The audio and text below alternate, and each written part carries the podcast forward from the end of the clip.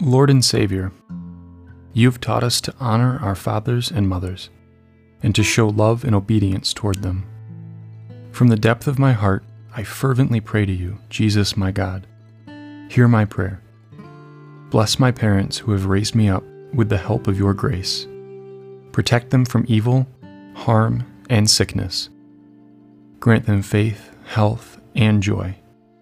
Bless all their works, that they may give you honor and glory all the days of their lives. Amen.